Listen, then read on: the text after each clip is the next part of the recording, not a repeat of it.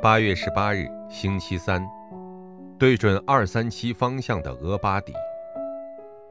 列王记上十八章一到十三节，耶喜别杀耶和华众先知的时候，俄巴底将一百个先知藏了，每五十人藏在一个洞里，拿饼和水供养他们。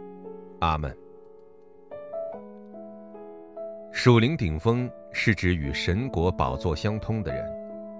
这样的人每逢祷告的时候，能与神的国相通，并享受宝座的背景。俄巴底就是属灵的顶峰，并且他明白了神所盼望的方向，到底是什么呢？一，提前赐予的应允。不祷告而只是想很多，就不得不产生忧虑担心。不论是过去还是现在，环境和状况都跟以前一样棘手，没有任何好转。如果俄巴底没有集中于神，而是看现状、看亚哈王的眼色，就不能看到神所赐的应允。当集中于神的时候，会发现问题就是成就神旨意的方法。这时，会体验神保守我们的心怀意念。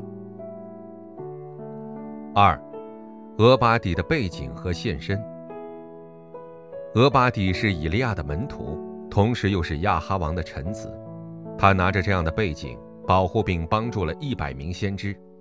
虽然要冒着违抗王后的危险，但没有臣子像俄巴底一样让王放心、办事牢靠，所以连王也拿他没办法。俄巴底帮助的一百名先知，后来成为了撼动一个时代的加密山运动、河烈山运动和多滩城运动的主人公。通过成为属灵顶峰的一个人所兴起的小小变化，却最终带来改变时代和未来的巨大结果。应许祷告：神啊，让我对准你的方向生活，并下决心成为属灵的顶峰。奉耶稣基督之名祷告，阿门。